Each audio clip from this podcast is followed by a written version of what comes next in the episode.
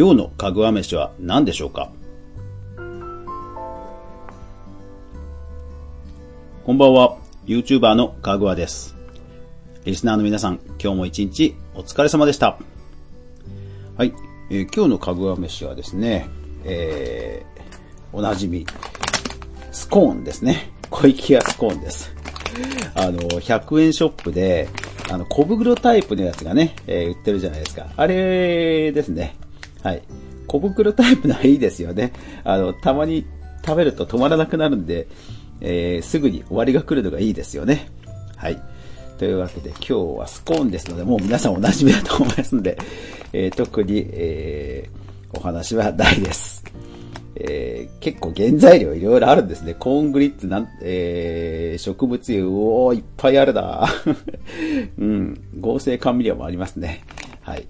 まあいいんです。たまにね、こういうジャンクな食べ物も食べたくなるんですよ。はい。さて、えー今日はですね、えー仕事の話をしようと思います。はい。えー仕事の話と言いましても、えーまあ、昔のね、えー思い出の話ではなくて今日のお仕事の話です。えー私はあの、ブログ、YouTube、ポッドキャストなどなどコンテンツを作って、えーそれをお仕事にしています。で、今日の仕事の話はブログなんですけども、えーある場所に取材に行ってきました。まあ、取材をしたり、企業から頼まれてレビューをしたり、などなどすることがあるわけです。で、今日、で、取材に行くときなんですが、私結構、えー車で行くんですね。都内であっても、えー車で行くことが多いです。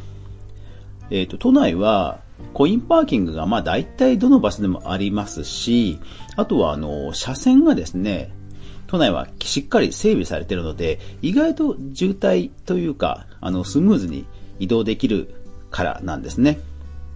えー地下鉄とか公共交通手段の方がもちろんエコなんですが、あの、やっぱり地下鉄ですと本当にこうアップダウンですごいで時間がかかったりとか、意外と読めないじゃないですか。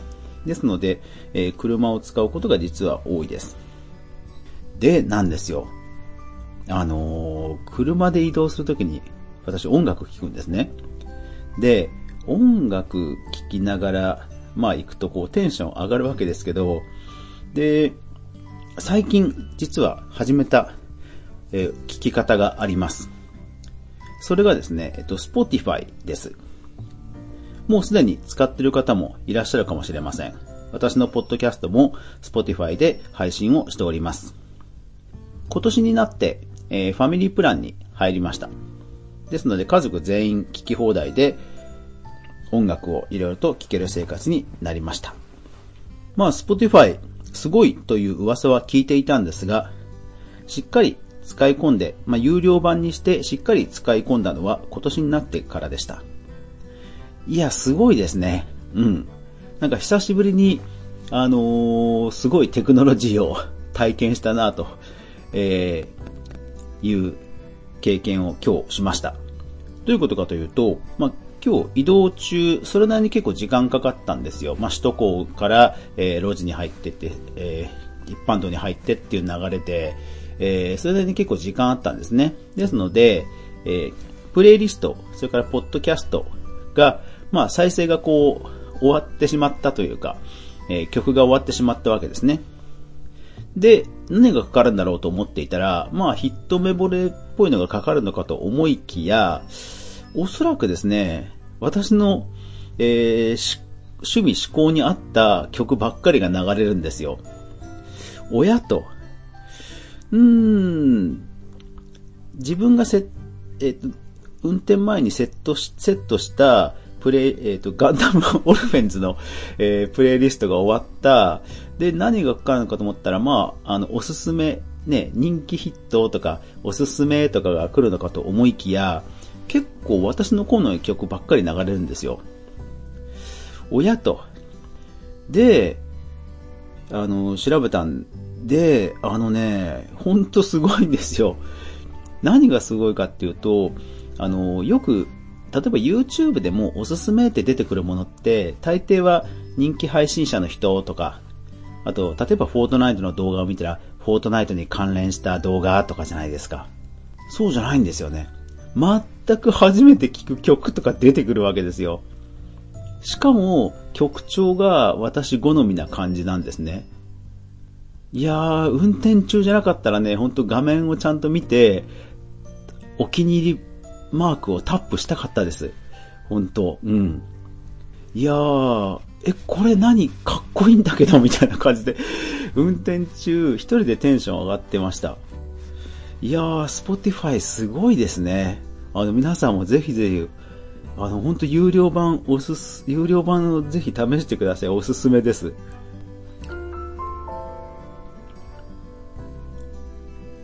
で、調べました。Spotify、確かにすごいらしいです。えー、っと、もともと、あの、レコメンドをするシステムはあったそうなんですよね。例えば、A さんがいて、え1番と2番という曲を聴いたことがある A さん。B さんは、え2番と3番という曲を聴いたことがある B さん。じゃあ C さん。C さんは、え2番を聴いたことがある。じゃあ C さんには1番も、え3番も意外とおすすめなんじゃないかっていうのが、まあ一般的なレコメントシステムです。要は他の人が聴いているその他の曲っていうことですね。で、えっ、と、その次に、どうやら、レコメンドシステムだけの本当にあの、システム会社を買収したらしいんですね。Spotify が。で、そこから学習能力がすごい上がったらしいんですよ。そして、えー、その後にディープラーニングと呼ばれる、まあ、えー、AI ですね。えー、そちらの導入も実装されて、えー、いよいよですね、こう、本人は全く聞いたことない、えー、関連にも上がって、そういう、え、全くノータッチな、え曲でさえも、え曲調が似ていたりすると、そこをちゃんとピックアップしてくれるっていう仕組みがいよいよ整ったんだそうなんですね。うん。ほんとズバリその通りですね。えっと、今日もね、うん。今日聴いた曲も本当良くてですね。いやー、だからその、なんでしょうね。ね、Spotify ってもう世界中の曲、あらゆる曲が入ってるわけじゃないですか。で、その中から全く未知の曲で、だけど自分が好きそうな曲をレコメンドしてくれるっていう、とんでもなくすごい仕組みなわけですね。で、まあ、音楽の、えー、ジャンルや、まあ、歌詞、あの、楽曲とかの識別って多分すごいテクノロジーだと思うんですよね。Google でさえもようやく最近文字ベースでポッドキャストをえー、検索対象できる、検索対象にできるっていう風になったら、本当つい最近なので、まあ音楽に限ってそういうことをね、えー、そこまでできるようになったっていうのはね、本当すごいことだなと思いました。あのー、まあもともとはポッドキャストを、あ、Spotify はもともとは、ポッドキャスト、まあやるからにはやっぱり有料版入らなきゃいかんかなぐらいな気持ちで、えー、有料版入った程度なんですよ。うん。噂にはもちろん聞いてました。噂には、その、Spotify が人気があるっていう程度は知ってたんですよ。なんとなくその AI を使ってる、使ってないとかね。だけど実際今日改めて体験してみたらいや、ほんとすごかったです。うん。なので、えっ、と、ちょっとこのポッドキャストも今後もうちょっと音楽ネタも少しフューチャーしていこうかなと、えー、思いました。うん。で、えっ、と、ポスポティファイが買収したアンカーというアプリでポッドキャストを録れば、えー、今10分単位でしか番組を録れていないのは、あのー別のアプリを使ってるからなので、えー、アンカーというアプリを使えばもっと長い時間録れますし、さらに Spotify の楽曲を、えー、30秒程度サンプル代わりに流せる機能もあるらしいんですね。なので、えー、少し、まあ、じえー、今日で12回目ということで、まあ、10回過ぎましたので、また番組内容ね、えー、少しまた変えてみたいと、えー、チューニングしていきたいと思いますので、あなんか変わったなと思わずに、お、なんか今日はまた変わってるぞ、くらいに、えー、受け止めていただけると嬉しいです。うん。でもね、大丈夫。全然問題ないと思います。全然問題ない。うん。多分、いい方に変わると思います。まずかったらぜひ、あのー、ハッシュタグかぐわめして、つまんねえってディスってください。はい。まあでも全然問題ないです。大丈夫です。やまない雨はないです。はい。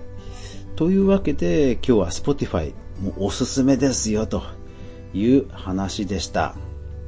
明日が皆さんにとっていい日でありますように今日もご視聴ありがとうございました。おやすみなさい。